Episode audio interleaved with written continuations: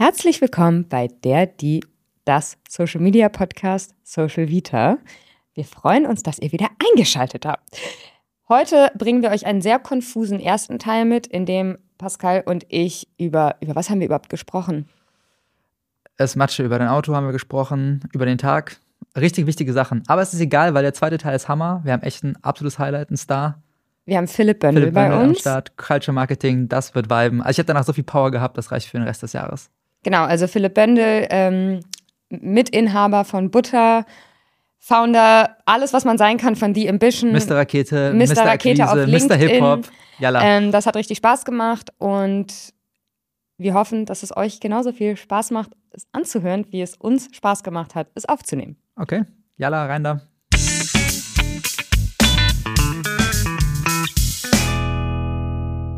Schönen guten Tag.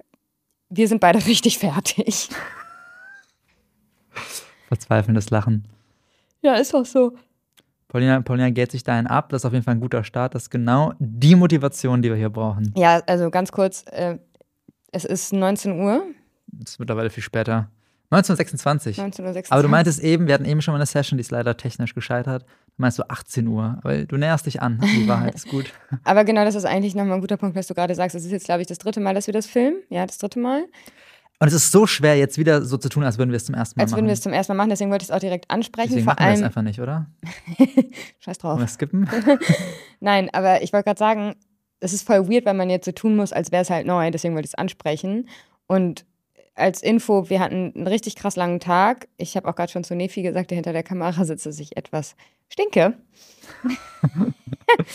Mein Gehirn fühlt sich an, als sei es einmal durch die Fritteuse geschleudert worden. Das fühle ich. Gulasch. Du siehst auch nicht mehr gut aus. Nee, ne? Man muss sagen, es ist auch echt, ich habe keine Mittagspause gemacht und ich bin echt, so, kannst du mal aufhören zu gehen? Also das ist auch Video, hier wird das gefilmt, das ist große Bühne, wir wollen auf Tour gehen und sowas. Ja, es tränen auch noch, ihr müsst euch das anschauen, guckt euch das auch Video an, es tränen auch noch die Augen vom Gähnen. Auf TikTok, YouTube-Shorts, Instagram Reels. Nee, also der Tag war, ich fand's übel geil, weil es war so ein voll positiver Stress und positive Energie. So eine geile Atmosphäre auch hier, ne? Im Ballern, Office, ja. Richtig fresh. Aber es laucht dann trotzdem so. Und wenn du die ganze Zeit durchziehst und keine Pause, wir waren ja durchgeballert. Also wir hatten ein Meeting, noch ein Meeting, dann irgendwie dieser Podcast, dann das Recording nochmal. Also Wahnsinn. Ja, bei mir macht das ja voll Bock. Also, wenn du einmal gähnst, dann brechen wir ab. Ich habe nicht gegähnt, also, ich habe es unterdrückt. Ja, das muss aufhören. Kann dieser Frau bitte jemand einen Kaffee bringen? Ja, stimmt. Aber nee, dann kann ich nicht mehr schlafen. Nee, das war gut. Was sonst passiert? Dein Auto ist liegen geblieben? Ja, aber Glück im Unglück. Das sagt man ja so, ich will's mir ab, Leute, ja, sorry, ab und zu rutscht es noch raus. Glück im Unglück, wie man so schön sagt, oder Karma. Es ist tatsächlich vor meiner Autowerkstatt liegen geblieben. Das kannst du keinem erzählen, oder? Nee, ich glaube, das ist eine Verschwörung. Die haben garantiert so ein elektromagnetisches Feld dann aufgebaut, wo alle Smarts reinfallen. Nee, das haben sie, glaube ich, nicht, weil sie mir gesagt haben, dass sie mir empfehlen würden, den verschrotten zu lassen. Nee. Also sie sind noch nicht ganz sicher, aber es ist wahrscheinlich die Kupplung. Und beim Smart ist die Kupplung halt, kostet irgendwie 1.500 Euro, glaube ich. Und das Auto habe ich für 2 geschenkt bekommen. Krass. Sag mal, ich habe selber gekauft, stimmt nicht. Shoutout an meinen Dad, der mir das aber auch nur vor die Nase gestellt hat, weil ich kurz davor war, mir einen Roller zu kaufen und mit diesem Roller zum Pferd zu fahren. Fun Fact, ich muss, um zum Pferd zu kommen, über Landstraßen und auch ein kleines Stück Autobahn fahren. Also ich weiß nicht genau, wie ich mir das vorgestellt habe, aber ich war der festen Überzeugung davon. Und das war ihm dann etwas zu unsicher. Und dann hat er mir vor 4 Jahren oder so, ne, ist schon her. Seitdem bringt mich das Töff-Töff sicher von A nach B, hat er mir diesen Smart halt vor die Nase gesetzt. So, aber es bringt jetzt halt auch nicht mehr so viel Geld dazu investieren. Deswegen überlege ich jetzt, was die Alternativen sind. Und was ist es? Apple Vision Pro, nur noch digital zur Arbeit cruisen oder was kommt jetzt? Fliegen. Nee, E-Auto, E-Smart. Finde ich aber ganz cool eigentlich. Die werden ja nur noch als E-Smart hergestellt. Jetzt die neueren Modelle. Ich würde mir nie ein neues Auto kaufen. Das ist ja das Dümmste, was du machen kannst. Das verliert ja irgendwie die Hälfte vom Wert, wenn du vom Hof fährst. Aber, ja, oder Porsche Carrera S911 mit schwarzen Ledersitzen, Alter. Ey, ich lache einfach nur, weil es witzig ist. Ich habe gar keine Ahnung von Autos. Also Porsche kenne ich. Habe ich auch schon mal gehört, ja. Und Smart sagt mir auch was. Aber ansonsten bin ich komplett raus. Ja, mal gucken. Ich muss jetzt heute noch mein Fahrzeug... Jetzt merkt man es. Jetzt merkt man es, dass der Tag lang war. Einen Fahrzeugschein hinbringen und dann schauen wir mal. Mhm. Was bei dir? Ja? Ja, und also viel größer, was mich viel mehr stresst, erstmal Essen. Also wenn wir fertig sind, ist es 8. Ich habe nichts gegessen, abends gegessen. Ich auch nicht, ich muss noch kochen. So, kochen, einkaufen, kochen, dann ist es wieder 9, dann ist es 9:30. Ich muss um 10 Uhr schlafen. Wir haben aber, glaube ich, noch was im Kühlschrank. Also ihr müsst dazu wissen, ich und Pascal haben eine sehr schöne Aufgabenteilung, Pascal und ich, excuse me, was die Küche angeht. Und zwar koche ich jeden Abend und ich koche nie nach Rezept, ich koche immer nach Freestyle. Und dafür räumst du komplett ab, wäscht komplett ab und gehst auch einkaufen, obwohl wir jetzt so eine Etepetete-Kiste haben. Ne? Oh, Sponsorship. Without asking. Eine Gemüsekiste haben. Namen dürfen wir nicht nennen, sorry. Das heißt, du musst gar nicht mehr einkaufen. Ja, das stimmt. Ja, das ist ein guter Hack. Ich hätte eigentlich auch Bock, mir jetzt einfach so eine richtig geile Pizza zu gönnen. Aber ich bin schon broke. Es ist der, was haben wir heute, 7. Februar und ich bin broke. Ich habe das Geld verprasst. Für was? Für Sauna. Für Sauna und fremde Unterhosen. Aber das ist eine andere Geschichte. Das hatten wir bei dem ersten Recording aufgenommen. Das ist auch nicht geklappt aufgrund von technischen Problemen. Und zwar gibt es eine Geschichte. Pascal und ich waren in der Sauna und es gab einen Vorfall, der involviert Pascal und eine fremde Unterhose. Und ich habe in der ersten Aufnahme gesagt, wenn wir es schaffen, 5000 HörerInnen zu bekommen, dann werde ich diese Geschichte erzählen. Also Leute, wir sind jetzt bei 300. 300. Das fehlt nur noch ein bisschen. Bei der ersten Aufnahme hast du noch ausgerechnet, wie viel. Jetzt ist dein Brain wir tun jetzt das nochmal. Also ich habe es ausgerechnet, aber ich komme echt, weil man hat das Gefühl, man hat es schon dreimal gesagt, beziehungsweise wir haben es schon dreimal gesagt, aber nur einmal gesendet. Deswegen senden wir es hier offiziell nochmal. Hallo, sehr geehrte Damen und Herren, hier ist Ihr deutscher Social Vita Rundfunk. Die offiziellen Podcast-Zahlen von dieser Woche sind 300 HörerInnen. Davon, nein, falsch, stopp, da ist der Fehler. 300 Plays, also quasi Impressions, ja, ne? Und dann ungefähr 297 HörerInnen, also sehr gut eigentlich. Und dann ungefähr 295, 293 AbonnentInnen. Und das ist halt der Mega-Burner, weil das bedeutet, dass fast alle, die es angehört haben, auch konvertieren zu AbonnentInnen. Und das scheint das Podcast-Gold zu sein. Mhm. Also AG1 kratzt schon an unserer Tür, die wollen rein. Das kann nicht mehr lange dauern. AG1 sind diese Supplements, die ganz viele Podcasts sponsern. Hey, das ist die Brand, die es gesagt hat, okay, wir wollen. Sagen, ja, ne? Ich glaube, das weiß jeder. Also jeder, der einen Podcast hört, nicht. Das könnt ihr uns ja mal wissen lassen. Gut, genau. Also ich glaube, AG1 hat sich vorgenommen, die Podcast-Brand zu werden. Und das ist natürlich das Ziel, wenn wir im Podcast-Himmel kommen wollen, kurz vor der Tour, dass wir die auch closen. Okay, also wir haben jetzt unterschiedliche Ziele. Habt. 5000 HörerInnen. Dann gibt es die Unterhosengeschichte. Genau, ja, stimmt, ja. Dann gibt es die Unterhosengeschichte. Dann wollen wir auf Tour gehen, aber erst, wenn AG1 uns sponsert. Ist das so? Okay. Ja, okay, gut. Jetzt ist gesagt, das ist es. Ja. Ja, und, das habe ich auch schon, hatten wir auch eben schon erzählt, wir haben eine gute Response. Also wir haben eine Person, die hat angefragt für Merch. Lieben Shoutout an Anna von Jack Wolfskin. Das machen wir auf jeden Fall, würde ich sagen, ja. Oder? Ja, auf jeden Fall. Also wenn jemand von euch Bock hat, eine richtig geile Merch-Collection mit Social Vita zu machen, dann sagt Bescheid. Amalfi Rosé sehe ich auf dem Sweater, so richtig schönes, italienisches, entspanntes Rosé, Champagner-Rosé. Das braucht es auf dem Sweater. Und eigene Wein-Collection wäre auch geil eigentlich. Oh. Oder? So ein Naturwein? Oh. So ein Orange-Wein mit Social Vita? Ich habe das Gefühl, wir driften ab. Ja. Dritte Aufnahme. Ich glaube, wir machen jetzt mal. Ich würde auch sagen, dass wir eine Bewerbung bekommen haben. Auch okay. Das ist auch toll. Stimmt, die explizit gereferenced hatte, dass sie über den Podcast gekommen ist. Ja, mega geil. Ey, Leute, bewerbt euch. Schickt uns Vorschläge für Merch. Bewertet uns. Auf jeden Fall. Kommt gut an. Bewertet uns. Haben wir Bock drauf. Ja, 5 Sterne. Okay, gut. Dann würde ich sagen, gibt es noch ein richtig krasses Highlight. Okay. Ja, jetzt im zweiten Teil. Ach so, oh Gott, ey. Mann, ich muss echt sagen, sorry, die ersten 2 Aufnahmen haben auf jeden Fall mehr geflowt, aber wir belassen uns jetzt dabei. Genau, wir haben ein geiles Highlight, wir haben einen richtig coolen Gast, es geht um Culture Marketing. Da ist auf jeden Fall mehr Stringenz und mehr Sinn im nächsten Teil als in diesem ersten Teil. Okay, rein da. Jo. Was geht? Boah, was ein energiegeladener Einstieg. Ich lieb's. Ja, komm. Also Leute, wie ihr es wahrscheinlich schon gemerkt habt, haben wir heute hier the one and only Philipp Bündel, Co-Founder und CEO von The Ambition. Korrekt. Mitinhaber von Butter. Korrekt. Auch korrekt, sehr gut. Und Vorstand beim GWA. Richtig. Und jetzt kommt der krasseste Fact. Bitte. Wahrscheinlich einer der wenigen Menschen in Deutschland, der Einzige, der ein Emoji besitzt. So nämlich. Hä? Mr. Rakete. Mr. Rakete. Ah, ja, okay, okay. Hey, und das, pass auf, das ist krass, Paulina. So haben wir dich nämlich gespottet. Geil. Ja, jetzt kommt's raus, Leute. Jetzt kommt der richtige Gossip. Also, wir waren essen mit Styleheads, auch PR-Agentur in Berlin. Grüße gehen raus. Grüße gehen raus an Eike. Yes, und dann an haben Melly, wir über... Bitte? Ja, auch. Melly, stimmt, ja. Und dann haben wir über Linken geredet. Geil. Da meinte Eike so, ja, kennt ihr diesen Typen mit der Rakete? Und so, was ist denn da los? Ja. Da haben wir es halt gecheckt und man muss echt sagen, du hast das wirklich geowned. Ja. Also die Rakete in der LinkedIn-Kommentarspalte. Einfach durchgezogen. Und jetzt, wenn Leute Raketen posten, schreibt jemand drunter, ah, das sind doch die Bündel-Raketen. Ja, das sind die Bündel-Raketen, ja, und Spaß. Und ich fand das so inspirierend, das ist kein Scherz, dass ich danach zu Paulina meinte, so, ey, das, was der kann, kann ich auch. Und seitdem hat Pascal das Feuerherz geclaimt. Geil. Also seitdem habe ich das Feuerherz, Mr. beziehungsweise seitdem habe ich überhaupt LinkedIn so richtig auf dem Schirm gehabt. Geil. Das fand ich krass, und musste das hinbekommen. Also, und es war ja eigentlich Growth Hacking, ne? Also es war ja nichts anderes. Also ich habe relativ schnell identifiziert mit Gründung von The Ambition, LinkedIn ist ein super wichtiger Kanal. Also wir haben bis heute jeden Kunden, jede Kundin über LinkedIn akquiriert. Echt? Ja, ja, wow, 100%. Aber macht ihr das, also naja, LinkedIn als Echokammer halt, ne? Also wir machen sehr, sehr, sehr viel PR. No, und das ist wiederum Content für LinkedIn, so als Echokammer. Guck mal, was wir alles Tolles machen. Und dann siehst du natürlich Leute, die auf dein Profil kommen, die das kommentieren, die das liken. Und dann kannst du in die DMs leiten und sagen, hallo Stefanie, ich habe gesehen, du interessierst dich dafür. Lass doch mal über Hip-Hop reden. Und dann antwortet Stefanie in der Regel innerhalb von einer halben Stunde und wir gehen Kaffee trinken. Und dann wird man irgendwann Kunde oder Kundin von The Ambition. Und das machst du selber alles? Ja. Ich bin Mr. Akquise. Du bist Mr. Akquise, krass. Yes, Mr. Rakete, Mr. Akquise. Ja, genau, und darauf wollte ich hinaus, weil ich habe relativ schnell gemerkt, dass es bei LinkedIn eben nicht nur darauf ankommt, selber zu posten, sondern vor allem auch zu kommentieren.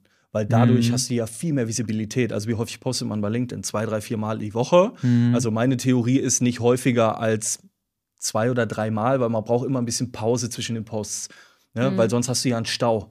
Ja. Weil die Posts werden ja nacheinander angezeigt. Das heißt, wenn jemand deinen Post vom Montag noch nicht gesehen hat, wird er auch nicht den Post vom Mittwoch sehen. Weil der sieht erstmal den vom Montag. Wenn er den Montag gesehen hat, dann so vom Mittwoch. Das heißt, in der Regel postet man 2, 3 Mal die Woche. Du kannst aber viel häufiger kommentieren. So. Und dann musst du dir überlegen, okay, wie kann ich die Anzahl meiner Kommentare steigern? Kostet ja voll die Zeit. Du musst ja die ganzen Sachen durchlesen, irgendwie kluge Sätze dazu sagen. Da habe ich gesagt, fuck it, Rakete. Rakete. Das war der Hack. Ja, When in doubt, use the rocket. Echt ist, oder was? Ja, 100%. Weil ich dachte, ja, okay, weil du musst dann ja nicht jedes Mal individuell oder irgendwie kommentieren oder dir was überlegen. Kostet ja auch voll Zeit, ist ja auch voll anstrengend. Was willst du eigentlich die ganze Zeit schreiben? So. Und im übertragenen Sinne ist die Rakete ja ein Applaus. Ich finde cool, was du machst. Ja, ich applaudiere ja. Und je mehr Raketen du bekommst, desto lauter der Applaus. Das heißt, im Prinzip sende ich. Hast du da ein Rating? Ja, klar. Ja? Safe. Ich dachte natürlich immer, es wäre so. Also 3 Raketen ist kacke. Bitte? Oh, okay. Aber das ist krass. Ich habe das auch schon ein paar Mal gesehen bei dir, aber ist ja nicht gut. Aber ich sehe meist, gibt es so 7. 6, 7, ja. 6, okay, und 6 und 7 ist ein Unterschied. Ob 16 oder 7 oder nee, das ist dann einfach je nachdem, wie schnell der Daumen ist an dem Tag. Aber so ab 10 wird wild. Ich gehe jetzt mal durch alle meine Posts und gucke, wie viele Raketen ich gesammelt habe. Heftig. Nee, genau, aber und das mag ich halt, Energie senden. So, weißt du, weil Leute freuen sich über die Raketen, die sagen, ach cool, so, der feiert das. So, das ist Energie, Antrieb. So, und das ist auch so ein bisschen mein Purpose, irgendwie Leuten Energie zu geben, Energie in Räume zu senden. Und in dem Fall ist es halt LinkedIn. Und es ist Win-Win-Win-Win. Ich habe hohe Visibilität, ich muss mir keine Gedanken über Kommentare machen, Leute freuen sich über die Raketen. Und wenn du das lange genug durchziehst, dann bist du halt irgendwann der Typ mit den Raketen. Bist du mal Mr. Rakete, ne? Ja. Was ich spannend finde, weil ich meine, du hast das gerade alles einmal runtergerattert, was du alles machst, ist ja schon krass. Wie viel Zeit verbringst du durchschnittlich auf LinkedIn, wenn du sagst, das ist wirklich, ne, Mr. Akquise, das ist der Kanal, wo alles reinkommt? Boah, ehrlich gesagt, ich habe immer so Phasen. Weißt du, im Moment habe ich so eine Phase, da habe ich gar keinen Bock auf LinkedIn. Ja, weil mich viele Dinge triggern und so, das ist einfach so, boah, nee, das bringt mich raus. Ja, also ich finde, oder was nicht passieren darf, gerade als Unternehmerin, ist, sich ablenken zu lassen, Fokus zu verlieren. Ja? Und bevor ich mir 10 Minuten Gedanken über andere mache, mache ich mir lieber 10 Minuten Gedanken über mich und was ich mache. Und deswegen ist LinkedIn häufig Ablenkung für mich auch. Und gerade habe ich wieder so eine Phase, wo ich eher passiv bin, also eher nicht so aktiv auf der Plattform. Und dann gibt es Phasen, da bin ich da jeden Tag, keine Ahnung, 1 Stunde, 1,5. Also es ist jetzt auch nicht, dass ich da einen halben Tag abhänge, ne? Sondern meistens morgens irgendwie beim Frühstück, Weg zur Agentur oder ins Büro, kommentieren, Raketen schicken, Mittag nochmal, Aber LinkedIn hat ja auch ganz krasse Primetimes, ne? Also Postings immer bis 9 Uhr. Danach musst du gar nicht mehr kommen. Also zwischen 8 und 9 ist Primetime, da musst du da sein. Dann hast du noch so einen zweiten Slot mittags, so 12, 12.30 Uhr. Und dann hast du den Tag gelaufen. Also du merkst signifikante Unterschiede, ganz klar. Deswegen auch alle im Team wissen genau, wenn sie posten zwischen 8 und 9. So, das ist total wichtig. Und genau. Ja, krass. Und merkst du, da, es gibt ja dieses neue LinkedIn-Update, wo ich ein bisschen drunter leide, um ehrlich zu sein. Okay, sag mal. Ja, also ich habe gemerkt, so seit ein paar Wochen, so seit Dezember würde ich sagen, dass meine Reach krass depriorisiert wird. Okay. Also normalerweise meine Posts, würde ich sagen, locker so im 5-stelligen Bereich. Mittlerweile dümpelt so bei 3K rum oder sowas, Reichweite. Und ich hab's angeblich, weil LinkedIn jetzt diesen Personal Branding Flex-Content depriorisiert und halt auf fachlichen Input geht. Merkst du das auch oder merkst du das gar nicht? Also wirklich eigentlich im Sinne von Tipps, Hacks, Learnings, inhaltliche Diskussionen. Ich bin ja eher so, hey, hier, das haben wir gemacht. Ich auch. Und das merkst du keinen Impact in den Zahlen oder sowas? Boah, müsste ich jetzt lügen. Ja, okay. Nee. Krass. Nee. Aber ich bin auch nicht so aktiv wie du, ehrlich gesagt. Ich poste gar nicht so viel. Nervt es eigentlich? Weil ich poste ja fast jeden Tag. Also ich überlege auch, das zu drosseln. Ja. Nervt es? Kannst du auch ehrlich sagen? Ja, nervt. Ja. Ja.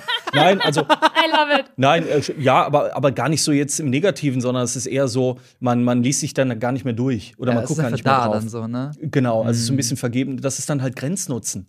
Ja, also wenn du immer halt irgendwie Selfie und super, ich freue mich irgendwie wegen Keks im Milchglas, dann ist es halt, wiederholt sich das. Mhm. Ja? Aber ich glaube, einmal die Woche kann man machen.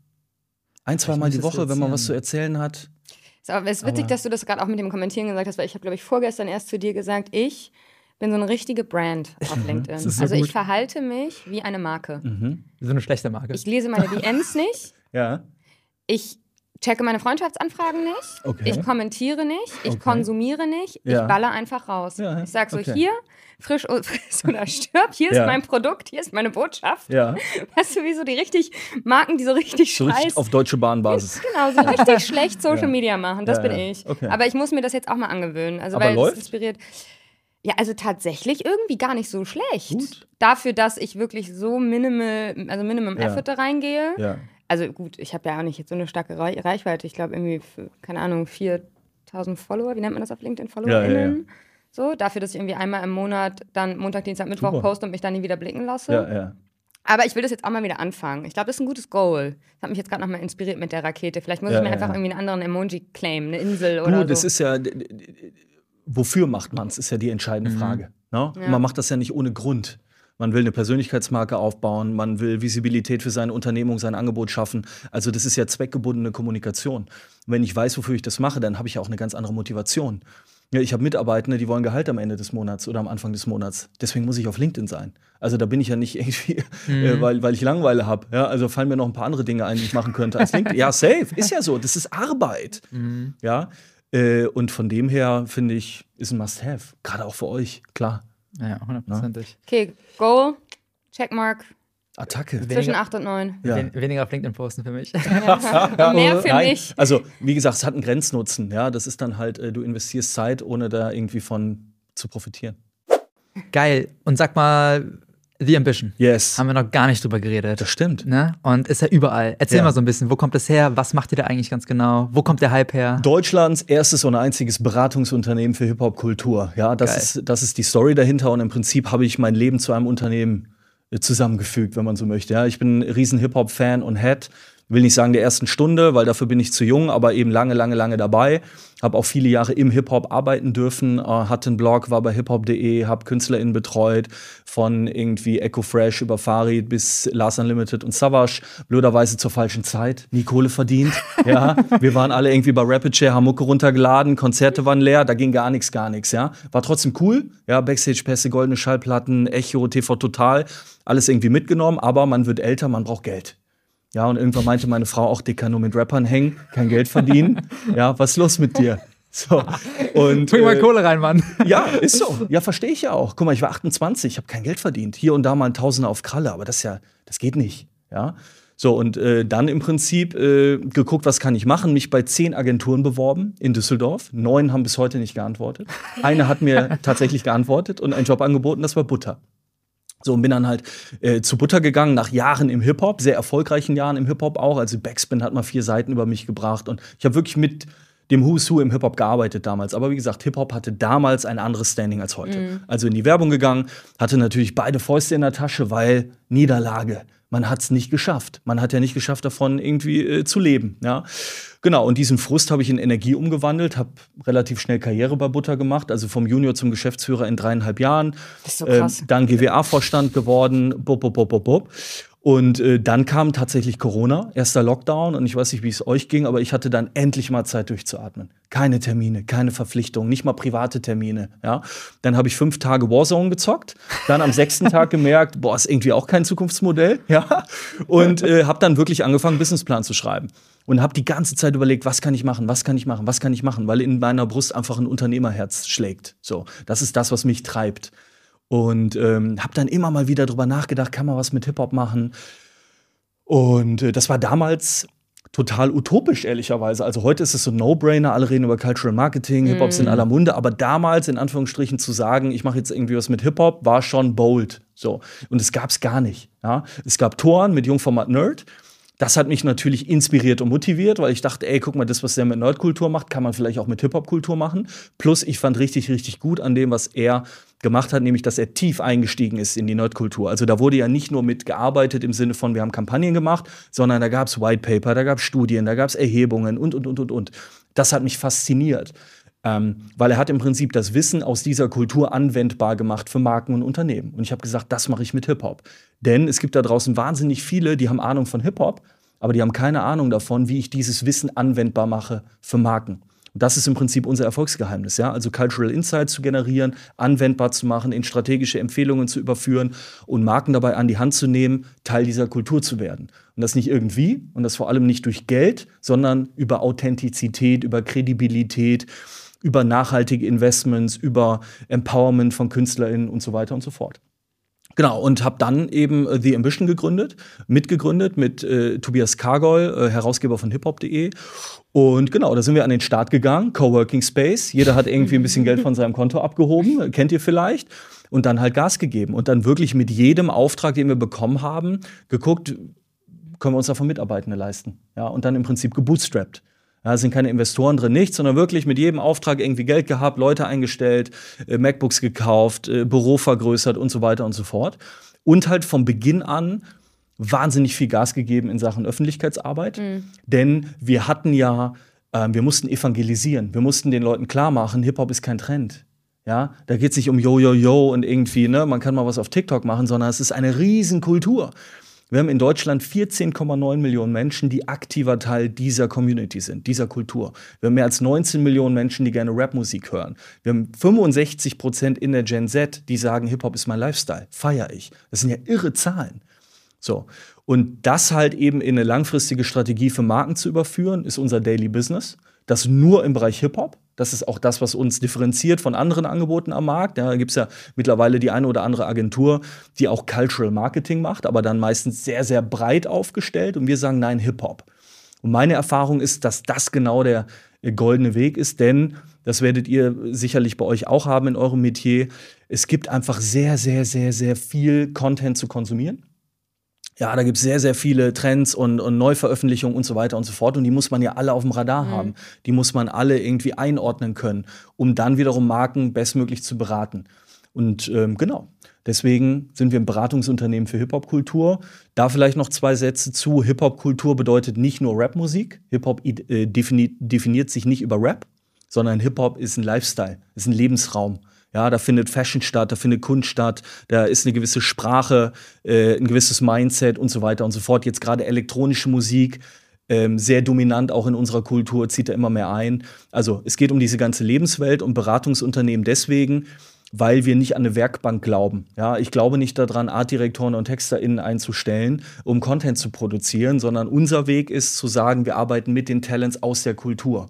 Weil in der Hip-Hop-Kultur sind ja ganz viele Fotografen, Videografen, Stylisten, Designer, Texter. Die gibt's ja alle. Das heißt, es ist doch viel geiler, denen die Möglichkeit zu geben, zu partizipieren. Ja, bedeutet, wir nehmen die Kultur mit, wir betreiben keinen Ausverkauf.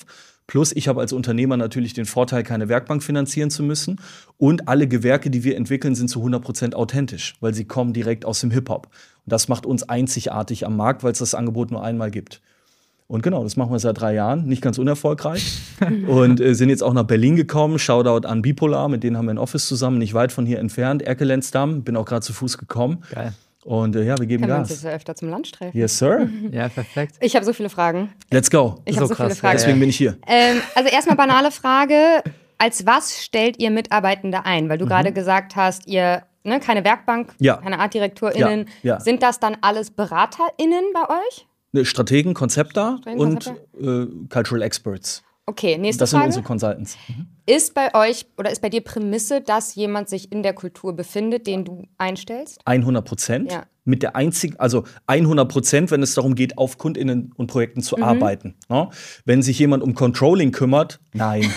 Ja, gut. Ja, aber ehrlicherweise war das auch ein, ich will nicht sagen ein Dilemma, aber ich habe mich die Frage, oder ich habe mich damit beschäftigt. Müsste eigentlich auch unser Controlling aus dem Hip-Hop kommen, bla, bla, bla, bla, bla. Und habe dann gesagt, nee, das macht keinen Sinn. Ja? Also mir ist schon wichtig, dass bei The Ambition ausschließlich Menschen arbeiten, die sich mit dieser Kultur identifizieren. Idealerweise Menschen, die in dieser Kultur leben. Und bei denen, die auf Kunden und Projekten arbeiten, ist es absolut verpflichtend. Bei Leuten, die unsere Steuererklärung machen, eben nicht. Weil da kommt es mir auf Professionalität an. Das ist auch was, was mir extrem wichtig ist, weil ich meinen Leuten immer wieder sage, guck mal, wir sind die Hip-Hopper. Wir kommen mit dem Hoodie, wir kommen mit der Bomberjacke, ne? Wir sagen vielleicht auch mal Hurensohn. Und umso wichtiger ist es, dass wir maximal verbindlich sind, verlässlich sind, akribisch sind, sehr genau arbeiten, dass wir nie zu viel versprechen, ja? Weil wir wollen auf C-Level arbeiten.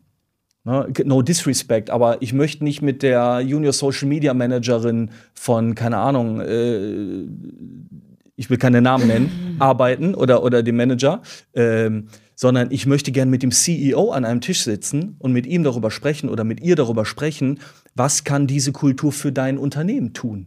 Denn es ist mehr als Kommunikation. Ja? Können wir ein Produkt schaffen, das Relevanz hat in der Kultur? Können wir eine Plattform schaffen, die Relevanz hat in der Kultur? Also wir reden gerade aktiv mit einer großen deutschen Bank über ein Kontoprodukt. Ja? Weil ich eben sage, es gibt da draußen kein Kontoprodukt mit Benefits, die Menschen wie mich triggern. FAZ-Abo, Airport Lounge, Europcar, Tumi-Koffer, das sind ja alles Boomer-Benefits, die ich kriege bei einer Kreditkarte als Beispiel. Ja, warum fliegt mich keiner zur Listening-Session von Kanye? Warum fliegt mich keiner nach Rom, wenn Travis da ist? Warum habe ich keinen Early Access bei der Fashion Week in Berlin? Ne, das sind ja Benefits oder daraus kann ich eine Vorteilswelt bauen, die Menschen wie mich abholt. Und von mir gibt es eine ganze Menge.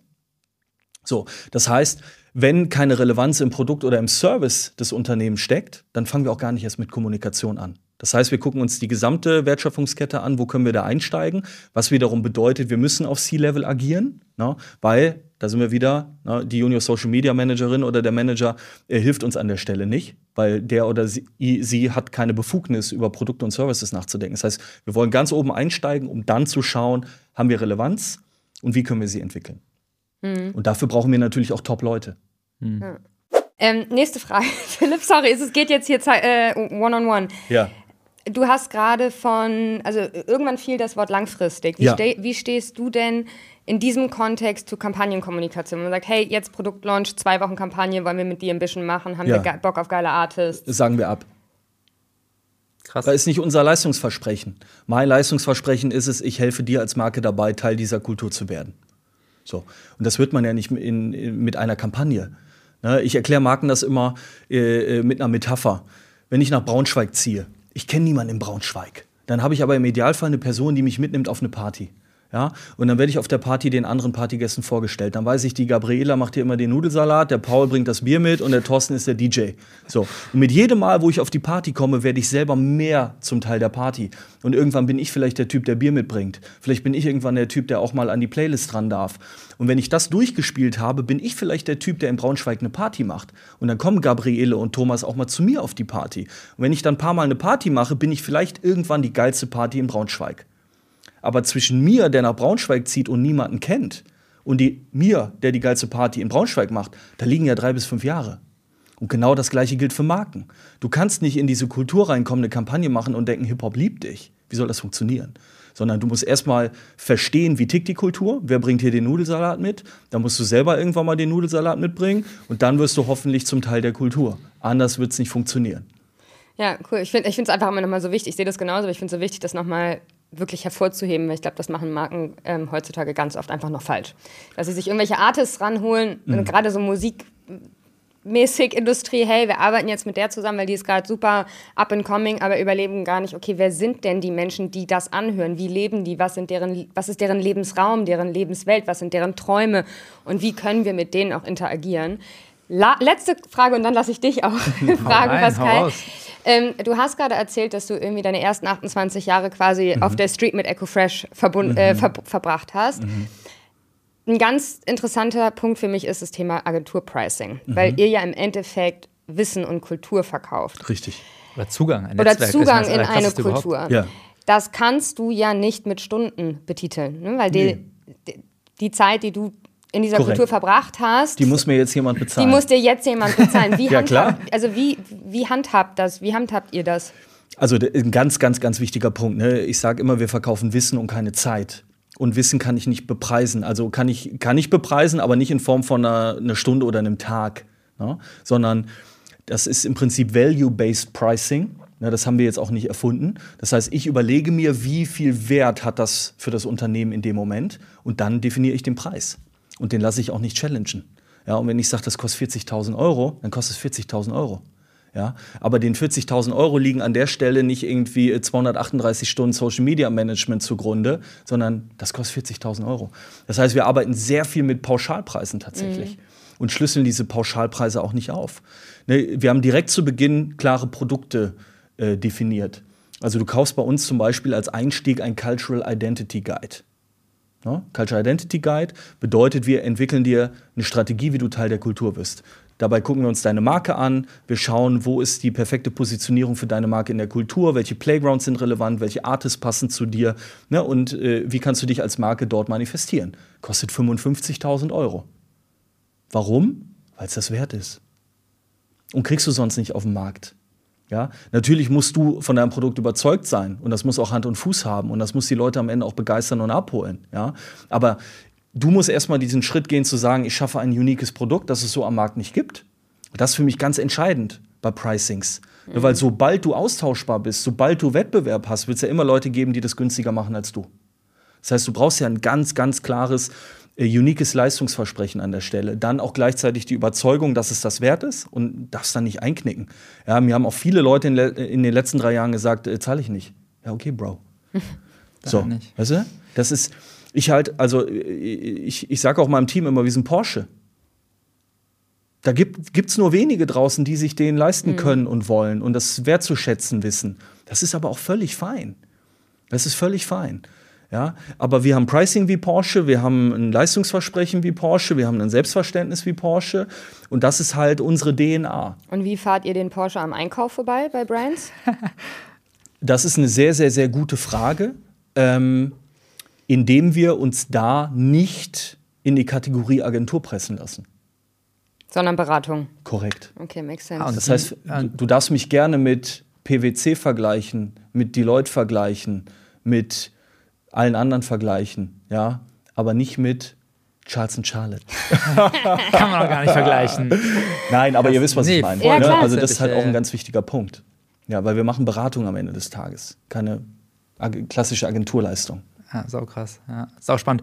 Talking about Charles & Charlotte. Sag mal, hast du mal 2, 3 geile Cases, die ihr gemacht habt? Und vor allem, wie nutzt ihr Social? Spielt das da eine Rolle? Also denkt ihr das separat mit? Ist das automatisch? Also einfach so ein bisschen... Also Social ist wahnsinnig wichtig, allein im Research. Ja. Ja, also die Cultural Insights generieren wir natürlich in allererster Linie über Social, ganz klar. Also klar, wir haben die Labels alle irgendwie am Telefon, wir sind in den Tonstudios, wir sind auf den Fashion-Shows, ganz klar, aber eben auch 24/7 Social. Das heißt, mein Team ist den ganzen Tag auf TikTok, auf Insta und zieht sich da die Sachen rein, ganz klar. Also von Natur aus, ihr seid da oder habt ihr jetzt ein Social Listening-Tool, was ihr nutzt oder geht ihr aktiv rein, weil ihr selber Medium seid, der Hip-Hop-Kultur und dadurch alles aufsaugt? Sowohl als auch. Beides, also wir haben kein Tool dafür. Ja. Ja, also wir haben klar definierte Kanäle, die Mitarbeiter dann auf ihren Handys haben und denen auch entsprechend folgen, wo wir dann eben die Insights generieren und sagen, okay, das passiert gerade in der Kultur. Ja? Und wir haben zum Beispiel letztes Jahr einen sehr, sehr, sehr schönen Case mit Accenture und PhD für Aldi Nord gemacht. Da haben wir uns tatsächlich auch getroffen, deswegen waren wir auf den TikTok Awards, waren wir auch nominiert mit Gute Beats für alle. Ein Case, der für mich eigentlich mustergültig dafür steht, was wir erreichen wollen. Ja, wir haben ein klares Leistungsversprechen dieser Marke, nämlich Gutes für alle. Und wir haben das gemeinsam mit den anderen Agenturen eben gespinnt, zu Gute Beats für alle, ja, dass wir gesagt haben, ey, da kriegst du nicht nur eine geile Gurke, sondern kriegst du auch einen geilen Beat. Ja? Das heißt, wir empowern Menschen, die nicht die Kohle haben, sich von zum Beispiel Judy irgendwie einen Beat zu kaufen. Ja? Und haben dann eben mit Top-ProduzentInnen gearbeitet, deren Beats im Prinzip eingekauft und wiederum Menschen zur Verfügung gestellt, damit die einen Song darauf aufnehmen können. Und das hat dann natürlich auch auf TikTok stattgefunden. Mhm. Und die Besten haben dann eine Studio-Session bekommen, konnten einen Song aufnehmen, aber jetzt nicht irgendwie auf cringe, sondern cool. Ja? Die Songs wurden veröffentlicht und waren auch richtig erfolgreich teilweise. Und da wird jetzt weiter auch zusammengearbeitet zwischen den Künstlern und den ProduzentInnen. Also richtig gut. Ja? Also wirklich einen Mehrwert geschaffen für den KünstlerInnen aus der Kultur. Und das voll on brand. Ja, auf der Plattform hat super funktioniert und performt. Also für mich hat's alle Boxen getickt. Und da habe ich halt Bock drauf. Es eben nicht nur eindimensional auf TikTok zu machen oder auf Instagram zu machen, sondern wirklich zu schauen, okay, wie können wir das Leistungsversprechen der Marke in die Kultur überführen und das auf eine Art und Weise, die wirkliche Mehrwerte schafft. Das, glaube ich, ist ein ganz gutes Beispiel dafür, dass wir das hinbekommen haben.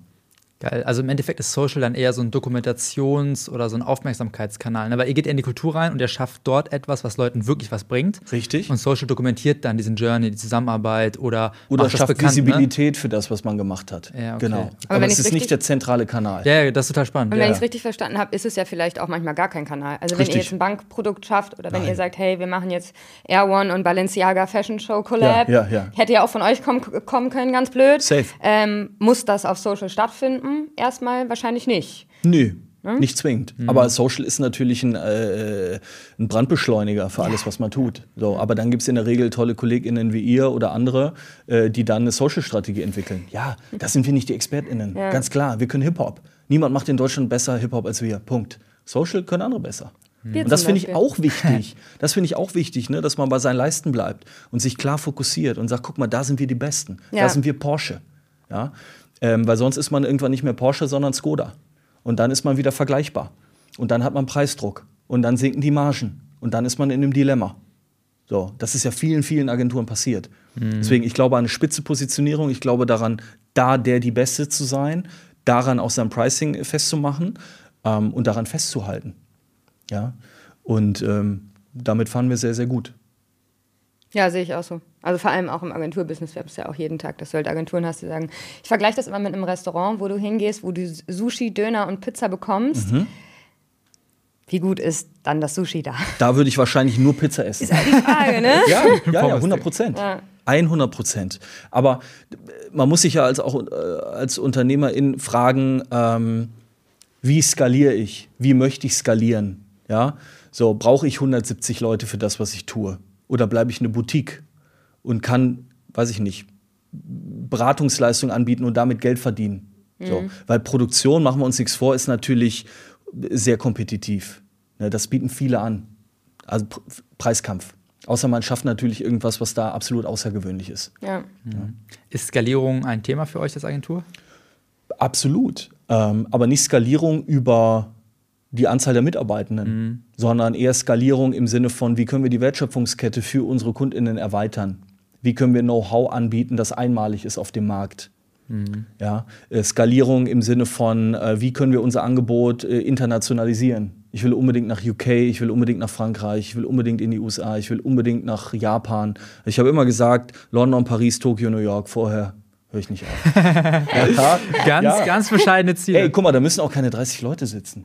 Da sitzen da 5, ist doch nice. Ja. Ja, aber du bist an der Forefront of Culture. Darum geht's mir, weil Deutschland, ganz ehrlich, ist ein Land, da wird Kultur konsumiert, aber nicht geschaffen. Mhm. So, wir müssen dahin, wo sie geschaffen wird, um wirklich vorne, ne, an der Spitze zu sein und dann wiederum Marken beraten zu können. Und das wäre mein Traum. Und ob das am Ende 120 Mitarbeitende sind oder 55, ist mir relativ egal. Viel wichtiger ist mir Top-Leute, weil das habe ich mir immer gesagt, mir ist echt meine Zeit zu schade dafür, mit Leuten abzuhängen, die irgendwie nichts auf die Reihe bekommen oder nicht motiviert sind oder. Das, ne? Also, wir können auch einen Podcast über Personalpolitik machen. Ich wollte gerade sagen, da hätte ich jetzt so viele Fragen und Kommentare. Aber auch da gilt wieder, ne? Wenn du Porsche sein möchtest, dann brauchst du auch Ingenieure, die dir einen neuen Elfer bauen können. Ja. Das sind wie stellst du das sicher? Also mal ganz, weil ihr habt ja noch mehr Kriterien als wir, also ne, weil du brauchst jemanden, der irgendwo das Handwerk mitbringt, Skills, Research, Strategy, da muss wahrscheinlich irgendeine Art von Ausbildung, Education schon vorlegen. Und dann ist ja bei dir noch krasser, weil du jemanden brauchst, der auch noch in der Kultur drin steckt. Ja, Horror. Ja, wie machst du das? Habe ich kein Patentrezept, ehrlicherweise. Und ich muss auch sagen, ich bin da selber ein Stück weit dran gescheitert. Ja? Ich bin auch kein guter Personaler, ja, aus vielen unterschiedlichen Gründen. Deswegen habe ich mir jetzt eine ganz tolle Frau an meine Seite geholt. Grüße an Larissa, die unsere CPO ist, unsere Chief People Officer. Die da nochmal ganz anders rangeht, ja, die das wirklich von der Pike an gelernt hat, die Menschen führen und begleiten und coachen kann, die nochmal einen ganz anderen Auswahlprozess auch orchestriert, als ich das jemals könnte. Ich bin ein hochemotionaler Mensch.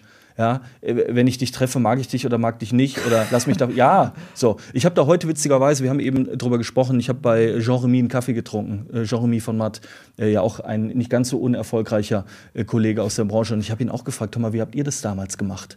Ja, und hast du irgendwie ein Rezept dafür, wie man schon in einem Bewerbungsprozess erkennen kann, ob jemand bereit dazu ist, die Extrameile zu gehen oder exzellent zu sein? Er hat gesagt, nee, aber wir haben die Probezeit sehr rigoros genutzt. Das fand ich zum Beispiel nochmal eine gute Bestätigung, weil das gilt auch bei The Ambition. Dann wirklich die Probezeit nicht als, wie sagt man, als etwas, was im Vertrag steht, zu sehen und dann besteht eh jeder, sondern ganz klar zu sagen, komm mal, du kriegst hier eine Chance. Diese Chance dauert maximal, wenn es gut läuft, 6 Monate. Ja? Aber auch die Bereitschaft zu haben, Leute dann eben da durchfallen zu lassen. Und zwar auch frühzeitig gehen zu lassen. Frühzeitig, ne? Also wenn du halt merkst, es funktioniert nach 2 Monaten nicht, die Leute halt auch einfach rauszuschmeißen. Ich finde es super hart persönlich. Ja, ich auch. Ultra hart. Ja. Aber ich habe schon auch die Erfahrung gemacht, wenn du eigentlich schon in der Probezeit merkst, es funktioniert nicht, dann funktioniert es auch nicht. Exakt. Und es ist halt voll schwer, sich das einzugestehen, weil im Endeffekt machen wir hier ein People-Business und ich finde das schon extrem hart, da jemanden vor dir zu sitzen zu haben und du weißt, das ist jetzt so kacke für die Person. Ja, aber es ist noch viel Kacker für die anderen Menschen, genau, die den Platz nicht bekommen, weil er blockiert wird. Für die, die mit der Pfeife oder Pflaume arbeiten müssen. Ja. Ja, so. Es kostet ja alle Beteiligten nur Energie. Das ist nicht cool. Ja? Von dem her ist es absolut wichtig und richtig, dann auch diese Entscheidung zu treffen. Aber dafür habe ich jetzt Larissa. Grüße. Können wir uns Larissa mal ausleihen? Ja, nee, Spaß. Nein, weil ich das auch nicht gut kann, ehrlicherweise. Und auch das ist ja wichtig, vielleicht sogar das Wichtigste an Unternehmertum, zu wissen, was man nicht kann. Und genau diese Dinge dann mit Top-Leuten zu besetzen. Auch das für mich ein weit verbreitetes Missverständnis, dass UnternehmerInnen immer alles können müssen. Nee, müssen wir nicht. Krasser Quatsch. Krasser Quatsch. Ja. Ich kann kein Controlling, ich kann kein Personal. Ne, die Liste ist relativ lang.